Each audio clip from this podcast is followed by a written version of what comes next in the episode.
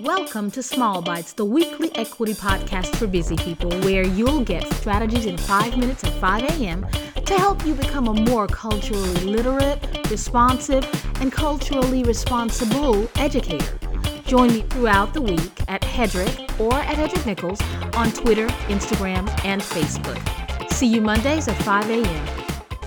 Hello, everybody, and welcome back to Small Bites. Thanks for coming back each week, for listening, for learning, and for taking what you learn here back to your classrooms and campuses.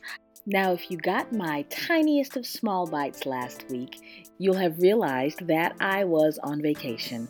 My son turned 18, and I took some time off to be a mom and to celebrate with him in what was once called Hispaniola, Little Spain. As I lay on the beaches and looked into the clear blue sky of what's now known as the Dominican Republic, it caused me to reflect not only on being a mom and the wonderful young man that I get to send off into the world to make his fortune, it made me think of another man who was sent off into the world to make his fortune by the Spaniards, Christopher Columbus. If you follow me on Twitter, you might have seen the post asking what you learned about Christopher Columbus and what you've learned since your school days. Now, most of us remember the rhyme In 1492, Christopher Columbus sailed the ocean blue. And we talk about America having been discovered in 1492. Well, if you are a reader, a researcher, a digger, an internet nerd, you have probably noticed that there are some gaps in what we learned in school when it comes to what really happened. One of my favorite articles on this theme is a Nat Geo article that is George Estevez's story as he told it to Nina Strochlic. His words read thusly. The people we now call Taino discovered Christopher Columbus and the Spaniards. He did not discover us, as we were home, and they were lost at sea when they landed on our shores. That's how we look at it, but we go down in history as being discovered. Now, if you've heard earlier small bites, you've heard me mention multi perspectivity. When I eat a steak, I am going to the store and getting meat. That's probably not how the cow sees it, but that's a very simple way for you to understand multi perspectivity.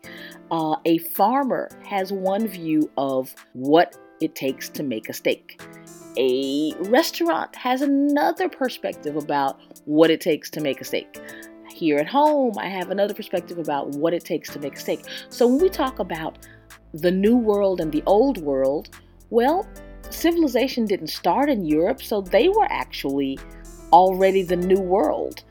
But we consider them old world because most of American education is based on classical education, which centers Europe.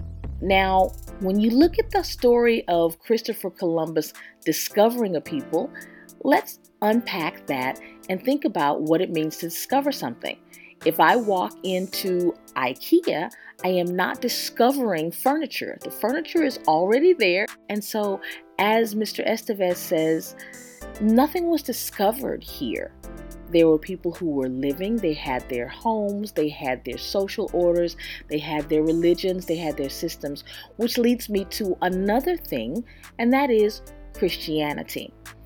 Generally, the feeling was at that time if they were not Christians, then it was the Christian's duty to take them over and offer them civility. Now, you look at civility, it probably meant many different things, and I have several articles, so you'll get to read that. My favorite is the Smithsonian Mag article that you'll find in the show notes, and it's got a lovely little tongue in cheek feel, but it talks about how civility usually just meant clothes.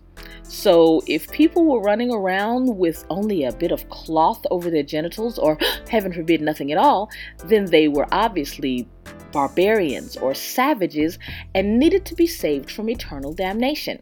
Again, we have history as viewed from certain perspectives. So, my challenge for educators this week is to Think of everything you read like it's one part of the story. I know that right now in Florida they are banning certain textbooks because other parts of the stories are being told. But if we really think about what we want for our students, we want them to be critical thinkers and problem solvers. They can't do that if they can't see different parts of the story. So ask your students three questions Whose stories are centered? For example, in Christopher Columbus, the old world, the new world, the old world discovering the new world is Eurocentric. The stories of Europeans are centered, and the stories of others are yet untold. There are no accurate accounts of how many people were a part of the Taino peoples. And luckily, I do have posted in the show notes. Yale has a genocide project, and they dig through records and, and historical documents to find at least as accurate an account of how many people were living and breathing and working and loving before the European encounters, before the, as one article calls it, European invasion. Now, ask yourself whose stories are centered, ask your students whose stories are missing, and ask your students who is telling this story.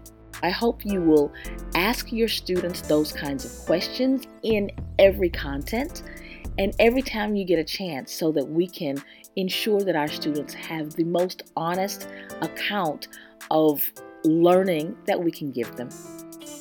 This has been Hedreich Nichols for Small Bites. Like, subscribe, follow, leave a great review, and check the show notes and hedreich.com for more resources. Did you know that Small Bites is hiring? If you are interested in helping to spread the message and share the knowledge and wisdom that Small Bites delivers each week, please send me an email to 5smallbites at gmail.com and I will send you all the information. Thanks. See you next week on Small Bites.